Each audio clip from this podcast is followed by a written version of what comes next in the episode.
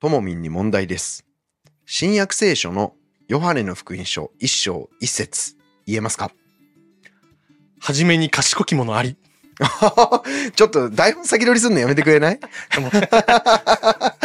いやいや、あの、現代語訳でどうぞじゃあ言ってください。はじめに言葉があった。言葉は神と共にあった。忘れたその後。言葉は神であった。神であった。ですね。うん。はじめに言葉があった。言葉は神と共にあった。言葉は神であった。うん。まあ、これが現代語訳のヨハネの福音書一章はい一節です。はい。これを現存する日本最古の翻訳。まあ、プロテスタント最初の日本語訳と言ってもいいですね。聖書のギュツラフ訳。はい。これでは何と訳したでしょうか？ああ。言っていいんですか？はい。はじめに賢き者あった。ああ、惜しいですね。ござる。そうそうそう。始まりに賢いものござる。ああ、そうだ、そんなんだったね。なんですね。そう、賢いだけすごい覚えてて、名訳だなと僕未だに思ってる、そうだよね。あの、英語で言うとザ・ワードうん。ですね。ギリシャ語でロゴス。うん。これを賢いものうん。と訳しましたね。うん面白いよね面。白い。で、前回までの音吉の人生、えー1回、2回、えー全2回聞いていただきたいんですけれども、まあ、このギュツラフ訳っていうのは音吉たち、一般の漁師さんたちが翻訳を手伝ったものなんですね。ここから当時の日本人の感覚とか、聖書の言葉を日本人がどう捉えていたのかっていうことがよくわかると思うので、今回はこのギュツラフ訳ができた経緯とその内容について紹介したいと思います。はい。まず内容に入る前にギュツラフ訳ができた時の時代背景とか、うんそれまでの宣教師たちがどういう活動をしていたのかっていうその時の状況を説明したいと思います。はいこれによってより内容がどうしてそうなったのかっていうのがうん理解しやすいと思うんでね。はい。はい、聞いてください。まず、ギュツラフ訳が印刷されたのが1837年。うん江戸時代末期ですね。うん明治の50年前ぐらいですね。で、ペリーが来航したのが1853年ですから、もう鎖国バリバリまだしてます。16年前ですね、ペリーの。じゃあ、この印刷されたっていうのは日本においてではなくて、うん。シンガポールでシンガポールにおいてですね。印刷されまました。はい。で、結論から言っちゃうと、このギュツラフ訳っていうのは、前回も言ったんですけど、日本には入ってこれなかったんですね。。日本人がこの聖書を使うことは、まあなかったとうんうんいうことなんですね。で、当時のこう西洋諸国、イギリスとかアメリカにとって、うん日本っていうのはやっぱり東アジアのうんもう極東というぐらい、何が何だかわからない謎の島国だったわけです。なんか謎のアジアの国あるぜ。うんで、日本語がわかる人っていうのはめっちゃ少なかったんです。うんで、なおさら日本人に直接会ったことがある人、これ多分ゼロ人ぐらい。そうだうんよね。もうほぼいない。うんうんもう音吉たちがもうは初めてその西洋と会った日本人っうんて言ってもいいかなぐらいのね。なるほど。まあもちろんキリシタン時代は除くんですよ。うんあのプロテスタントの歴史として、はい。はい、今話してます。で、あのポイントとしてもう一回強調したいんですけど、だからこの時日本語がわかる人、日本人のことがわかる人、ほぼいなかったんです。うんはい。この時、主に宣教師を派遣していた国ですが、主にイギリス、うんオランダ、そしてアメリカうんといった国々ですね。まあ、経済的にも発展して、海外に行く意欲があって、海外とビジネスしたいよ、国交を結びたいよ、そしてキリスト教を伝えに行くよという、うんそういう意識があったんですね。はい。で、この宣教師が急速にアジアに進出していた時代でもあったんです。あの、主にこの時宣教師が目指していたのは日本ではなく中国だったんですよね。やっぱり中国が一番大きなアジアの国うんですもんね。ともみんもさ、やっぱりビジネスやるときさ、うん大きなパイ狙いに行きません？まあビジネスしたことないからね、あれだけど、ん。楽でうん。高くて。まあね、当時アジアで一番 発展してる国ですもんね。一番発展してて、うんで、貿易するにもいい相手だし、う人数めちゃめちゃいっぱいいるから、はい。やっぱりみんな中国を目指したんだよね。うんで、えー前もいモリソン号事件の話の時に言ったんですけれども、キリスト教の宣教、それから貿易、うんそして政治的な開国させたいっていう意思。この3つの要素っていうのは当時はもう一緒だった。はいはい切っても切り離せない。うんだから宣教師が同時に政府の高官を務めることもうんまあまああったわけですね。まあ、つまり、どういう状況だったかっていうのを整理したいんですけれども、日本語の聖書翻訳っていうのをやる前の段階に、中国の聖書翻訳っていうのがあったんですね。はいはい。宣教師たちがまず目指したのは中国だった。うんそこから日本に来たっていう流れがあったっていうのをまず押さえてほしいです。はい。では、この日本の聖書翻訳を語る上で欠かせないのが中国のうん翻訳ですから中国の状況っていうのをもう本当に簡単にえー説明したいと思います中国の宣教そしてギュツラフに大きな影響を与えた宣教師が2人うん。います1人がロバート・モリソンモリソン号事件のモリソンですか？そうですそのモリソン号がこのロバート・モリソンにちなんではい。名付けられたんですね。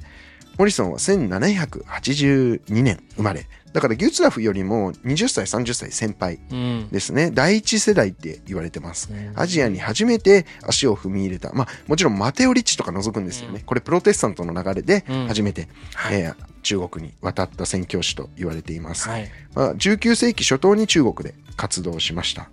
で、モリソンの主な目的はもちろん中国宣教で、で中国語の辞書うんとか、えー聖書を最初に作ったうん人ですね。で、新約聖書だけ作ってた人も他にもいたんですけど、モリソンが初めて新旧約、うん。両方の完全体の聖書を中国語に翻訳しました。えー、完全体。はい。デジモンみたいなね。はい。これ、新天聖書って言って、うんえー1813年に新約ができて、1823年に旧約ができました。うんこのモリソンの聖書と辞書っていうのがめちゃめちゃ影響を大きくうん与えてるんですね。まあこれすごく乱暴な言い方なんだけど、中国をはじめとしたアジアの宣教っていうのは、もう全部このモリソンの考え方とか用語っていうのがベースになってると考えてもらって構わないです。はいはい。はい。モリソンの考え方ですごく特徴的なものがあったので、一つ紹介します。はい。書かれた中国語であれば、東アジアのすべての人が理解できると。ほだから、キリスト教伝道者はまず中国語を書くことさえできれば、東アジアの人々と意思疎通ができるんだっう。ていう考えをモリソンは持ってたんですね。だから、モリソン以降の宣教師ってみんなまず中国語を勉強するんです。なんでかっていうと、モリソンが、いや、中国語できたらね、日本、韓国、タイ、マレーシア、うんシンガポール、全部うん意思疎通できるよって。言ったからなんですよね。だからまずさ、今の時代の人、英語勉強しようぜってなるじゃん。うん。はいはい。そんなノリですよね。うん。アジアの人とコミュニケーション取りたいんだったら、まず中国語。うん。これがモリソンの考え方だったんです。現代の僕たちから見て、この考え、どうですか？まあちょっと情報不足ですうね。ん、そうだよね。うん中国語と日本語全然違うじゃん。そうそうそう。まず文法がまるで違うよね。うん。文法が違うし、その言語学的にも全く違うルーツを持つ言葉だっていうことが明らかになってるんですよね。で僕らからすれば中国語で喋られても何一つわかんないよね。ね。ニュアンスすらわかんないよね。うん。っていうことで、まあ、これ圧倒的に、まあ、情報不足の中国語ベースの考え方になってしまうんですね。うんで、確かにね、中国って巨大な国で、朝鮮半島とか日本に古来から影響を与えてきたことは確かです。日本も、まあ、漢字を輸入したよね。うん。で、使っているんだけど、やっぱり意味とかニュアンスとか発音全部違うわけだよね。で、こういった状況の中で、まあ、漢字を直接当てはめてしまうってことは、まあ、間違いにつながりやすいっていうのが容易に想像できると思います。うんあとは、まあ、当時の昔の日本のエリートの人たちっていうのは、うん漢字が読めたんだよね。漢文が読めはて、い中国語が大体できたとうん。いうことなんですね。だから、エリートとしか関わってないと、この仮説って結構正しいって思っちゃいがち。なるほど。なんだけど、庶民にとっては、日本人にとって漢字って読めないものだったんですね。まあ、それがちょっとモリソンには、あの、考えとしてはなかったとうん。いうことなんですね。想像で話したわけだよね。そうだね。もう思い込んで。うん。そうそうそう。なるほどね。あのね、これ、もっとちょっとちゃんと言うと、これ仮説だったんです、最初。うんだけど、モリソンが中国に渡って、エリートと話してみたら、どうやら正しいっぽいって思っちゃったんだよね、なモリソンね。うんだから最後までこの考え変わることなく彼は亡くなっていきます。ここでの押さえてほしいポイントは、モリソンの中国ベースの考え方で他の宣教師もその後来たっていうう、ん。そそのことですね。うん。じゃあ、二人目。はいこの人は短くいきます。この人はウォルター・ヘンリー・メドハーストうんという人です。メドハーストと覚えてください。はい。はい、彼もモリソンよりちょっと後、1796年、イギリス生まれ、イギリス人ですね。あ、モリソンも言い忘れましたけど、イギリス人です。はい。はい。彼もメインは中国語を勉強して、中国語翻訳をした宣教師です。メドハースト。うん彼はモリソンより先にね、初めての和英辞典うん作ったんです。和英辞典、うん日本語かから英語。うん。で、メドハーストさんのこの作った和英辞典っていうのは、後々後までずっと日本語翻訳に影響を与えています。。ははい、この人の考えがベースになったんですね。うん。でも、このメドハーストは日本語あんまりできなかったと言われてます。うんどうしたかっていうと、彼はね、出島経由でオランダ語からまず中国語に訳してほその中国語を日本語に訳した辞書を持ってたなるほどでだからこの中国語を抜いてこの日本語とオランダ語でオランダ語を英語に変えれば和英辞典できるじゃないですか。なるほどね。これめちゃめちゃ乱暴に言ってるんでもちろん詳細ね確認したりはしたと思うんだけど基本的にはまあ中国語を挟んだ翻訳だったさんです。うん今思い出したんだけど、うん昔タイに行ったことがあって、うんうんうんタイで日本語に翻訳するために、うんタイ語から韓国語に翻訳して韓国語から日本語に翻訳して、うんうん礼拝に参加した時にその翻訳でメッセージ聞いたことある？あー段階翻訳、あるよねうん。僕ね、したことあります。えインドネシア行った時に、うんインドネシア語でね、聖書の話してる。わかんないから、インドネシア語をまず英語に通訳してもらって、英語を僕が日本語に通訳するっていうのをやりましたね。でもわけわかんない感じになるんだよね。魔改造されていくんだよね、その中で。そうだよね。うん、伝プラト。ン、ね、プラトン聞いたら激怒。あの、イデアじゃないこんなのみたいなね。めっちゃ怒ると思いますね。まあそんな感じでメドハーストが作った辞書っていうのは、まあ少なくとも中国語の影響を経てうん作られた和英辞典だったわけですね。なので、ここから押さえてほしいのはもうこれだけです。日本宣教のベースには中国語がメインだっていう考え方があったんです。はい。これを押さえてほしい。はい。こんな状態で、えー第二世代と呼ばれるのがこのギュツラフです。うんえーモリソン、そしてメドハーストよりも、まあ、20年ぐらいうん後輩ですね。で、彼は、えー音吉会でも紹介したように、超絶働き者で、勤勉で、かつ性格が激しいはいはい。男でした。で、ドイツ人なんですうん。ドイツ人っぽいよね、なんか、この、勤勉で激しいってね。そうだね。うん。で、まあ、彼はね、あの、さっきも言ったんだけれども、もう宣教のためなら手段選ばんぞっていう人間で、まあ、変戦争にも関わったりとか、朝鮮半島とか満州にね、うん恫喝して開国しろって言ったりとか、ちょっとね、あの、人間性の評価は、あの、いいろいろあるんですけれども、彼はね、とにかく聖書の翻訳にもう本気だった。ずっと聖書翻訳したいってうん思ってたんですね。そして、えー音吉会でも言ったように、音吉たちと運命の出会いを。するわけですね。うんで、彼はやっぱり聖書翻訳に本気だったので妥協しなかった。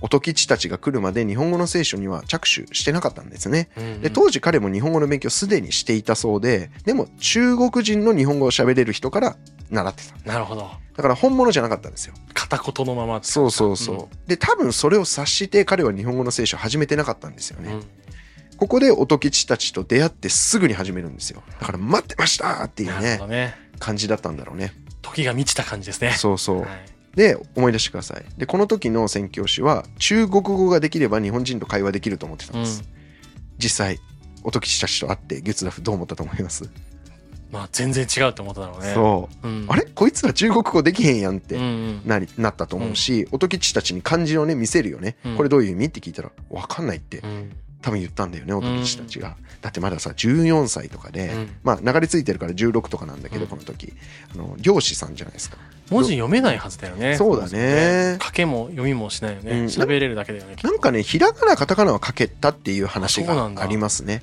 なんか寺子屋とか行ってたみたいなんだよ、あどうやら。うん。識字率がだいぶ低かった時代だうからね。んうん、そうそうそう。だから、少なくとも漢字はできなかったというのが、まあ、あの、想像できる範囲ですね。ですから、もう最初の方で多分ギュツラフは、モリソンの前提間違ってるってことに気づいたと思うんですね。おうん。ーでもそれをさ、ちゃんとさ、批判的な目で見て、うん。鵜呑みにせず、うん、ちゃんとそれを対応したっていうのはすごいね。う。ん、うん、そうだね。で、その証拠として、うん。えーギュツラフ訳を見てみると、タイトルは漢字なんだけど、ヨハネの福音書っていうね。うん。それ中国語と全く一緒のが使われてるんだけど字の文は全部カタカナで書いてあるんです漢字が一切使われてない、うんうん。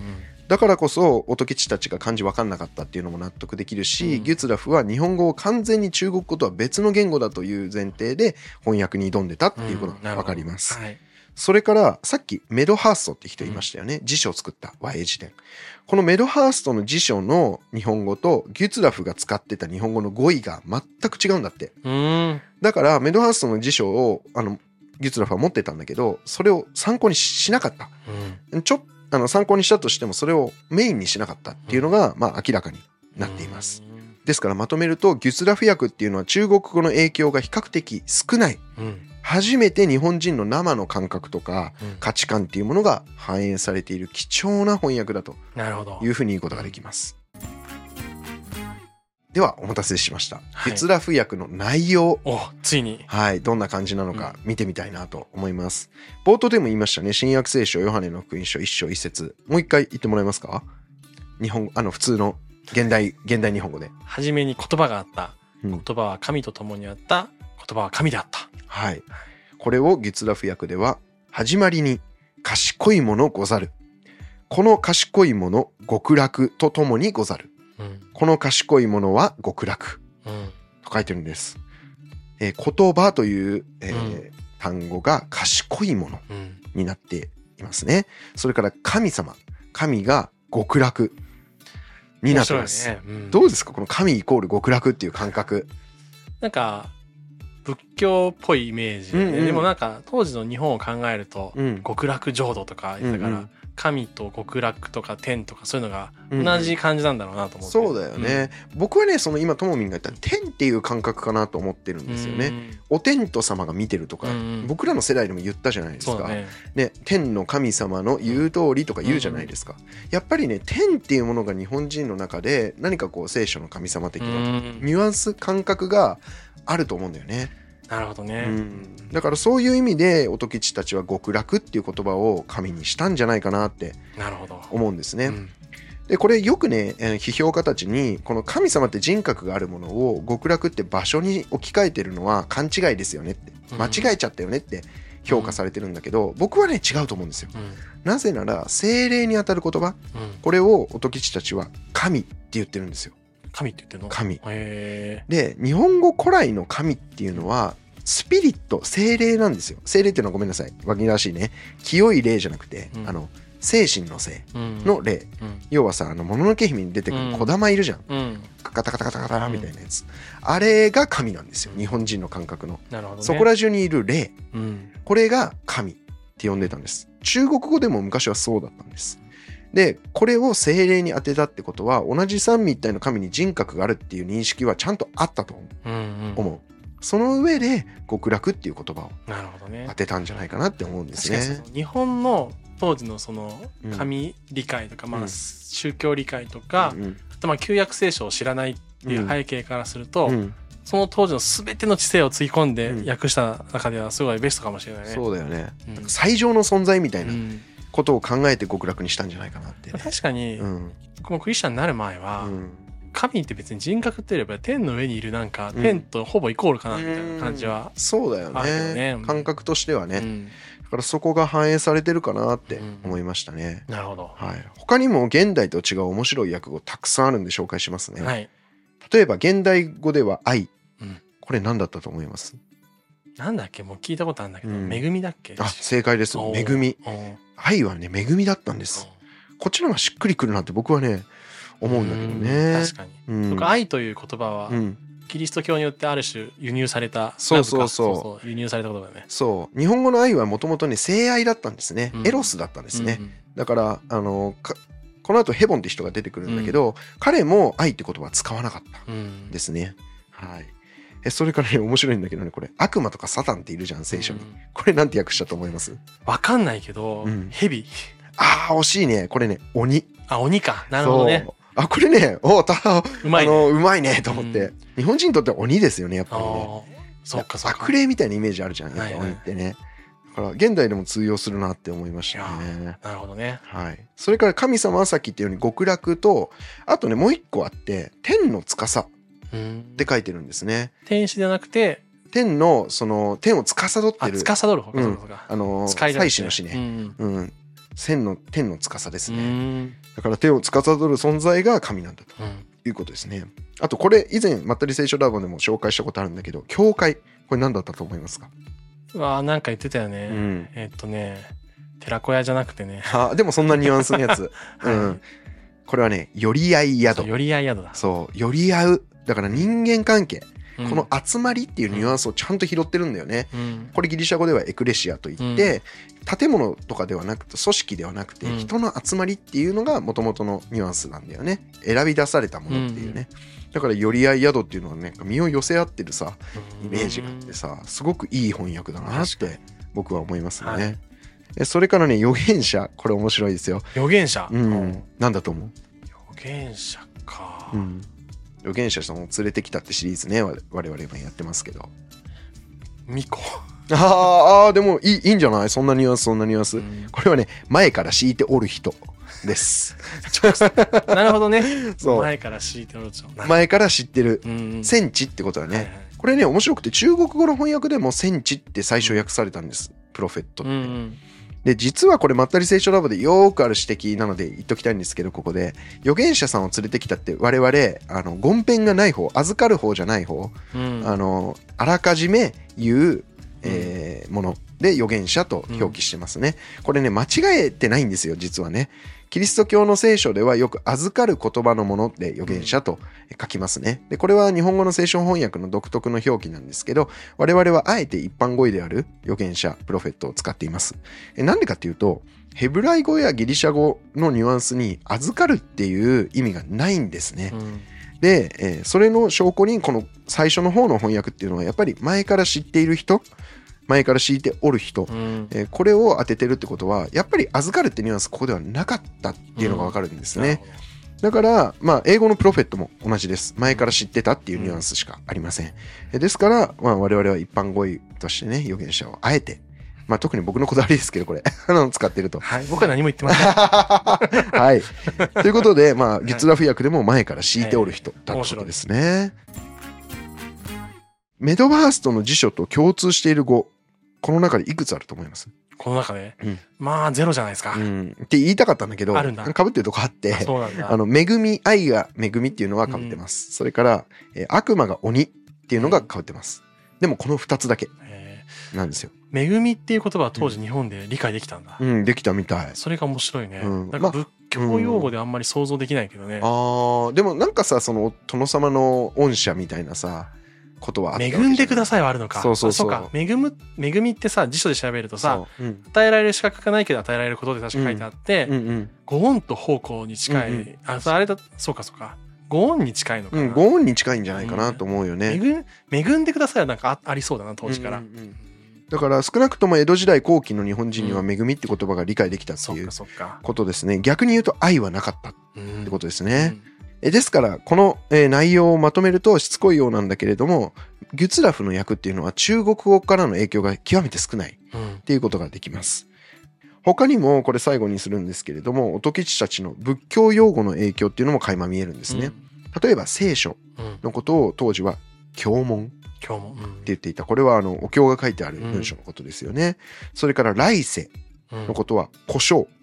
五章ね。五章ね現代語で、うん後ろの生きるで、えー古書と訳してます。うんそれから洗礼、バプテスマのことは、コリを取るって書いてあります。これは赤が離れるって書いてコリって読むんだって。で、これは仏教でその汚れを取る、汚れを洗い流すっていう意味で、なので仏教の概念を当てはめてコリを取るって訳してる。うん。きっとさギュズラフがさすごい音吉にさその聖書理解を教えてさ、説明しただろうでねも。さそれをすごい汲み取って汲み取って考えてさ、うん。知ってる知識に落とし込んだってのはうん。すごいね,、そうだよね。天才だよねこれは。本当だよね。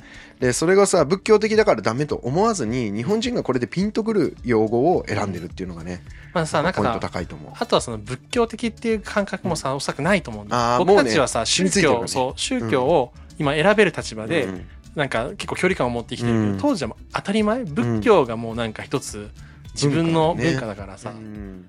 あこれね言わなかったんですけど面白くて音吉の宗教観っていうのがね、へ音吉が、えー大きくなってからねイギリス人にもななる、うん。えー前かとかちょっと忘れちゃったんだけど上海に住んでた頃ですね、イギリス人として生きてた頃。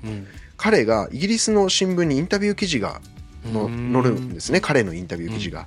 で彼がその未知の国日本はどういう国かっていうのを説明してるんです。長いインタビュー記事で。ほぼほぼ宗教の話をしてるの。日本人の宗教はこれですって。うん。で彼なんで言ったと思う？日本人の宗教はこれって言った時、なんて言った？わかんない。なんだろ日本には3つの宗教があります。そしてこの3つの宗教がなんかすごいバランスで社会の中で成り立ってますって言ったんです。神道？神道、仏教？仏教、何が？儒教、ああ儒教もか。そうか。儒教なんです。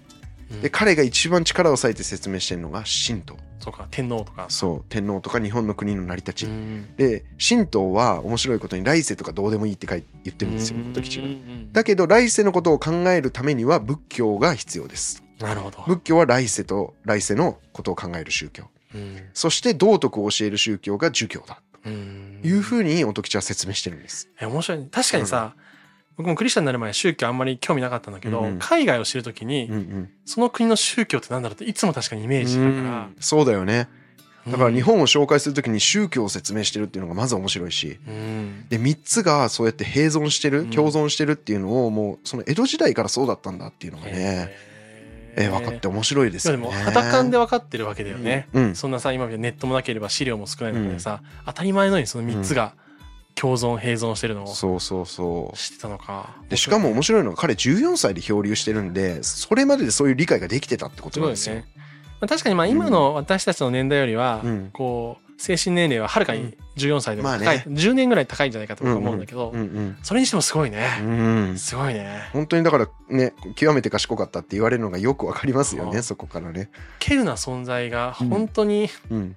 たまたまそういう逸材が漂流して生き残って、だね。たまたま月ラフと出会ったと。逆にさ、うん。まあ幸か不幸かっていうのはさ後でこう、後の人が勝手に判断するしかないんだけどさ、うん日本にいたらさ、うん。彼の人生は多分平凡なうん。人生だだと思うんだよ。ね。水夫として名を残さず死んでいったでしょうね。でも神様がさ、うん。不思議な導きをしたおかげでさ、偉人になったわけだね。うん。まあ、知られてない偉人だけど そうね。すごいねでも。本当にねすごいなというふうに思いますね。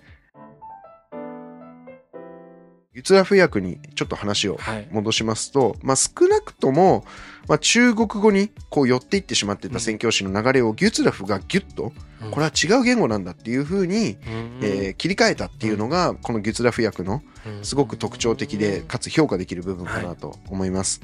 もちろんその正確性に関しては音吉たち、まあ庶民ですから、あの研究者じゃないので現代の水準から比べると、まあ、すごくあの曖昧な翻訳であったり間違っている部分多々あるそうです。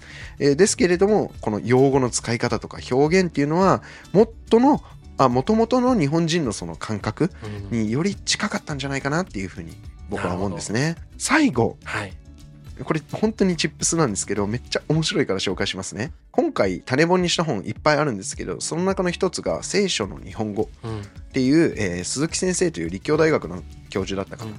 えーの本を参考にしております。でこの本に書いてあったんですけれどもギュツラフ訳は愛知県の方言なんだっていうことが書いてあったんですね。うん面白い、そう思い出してください。音吉たちはうん。愛知県出身ですね。でこれ愛知の人すごくわかると思うんだけど愛知って東と西ですごく分かれてるんだよね。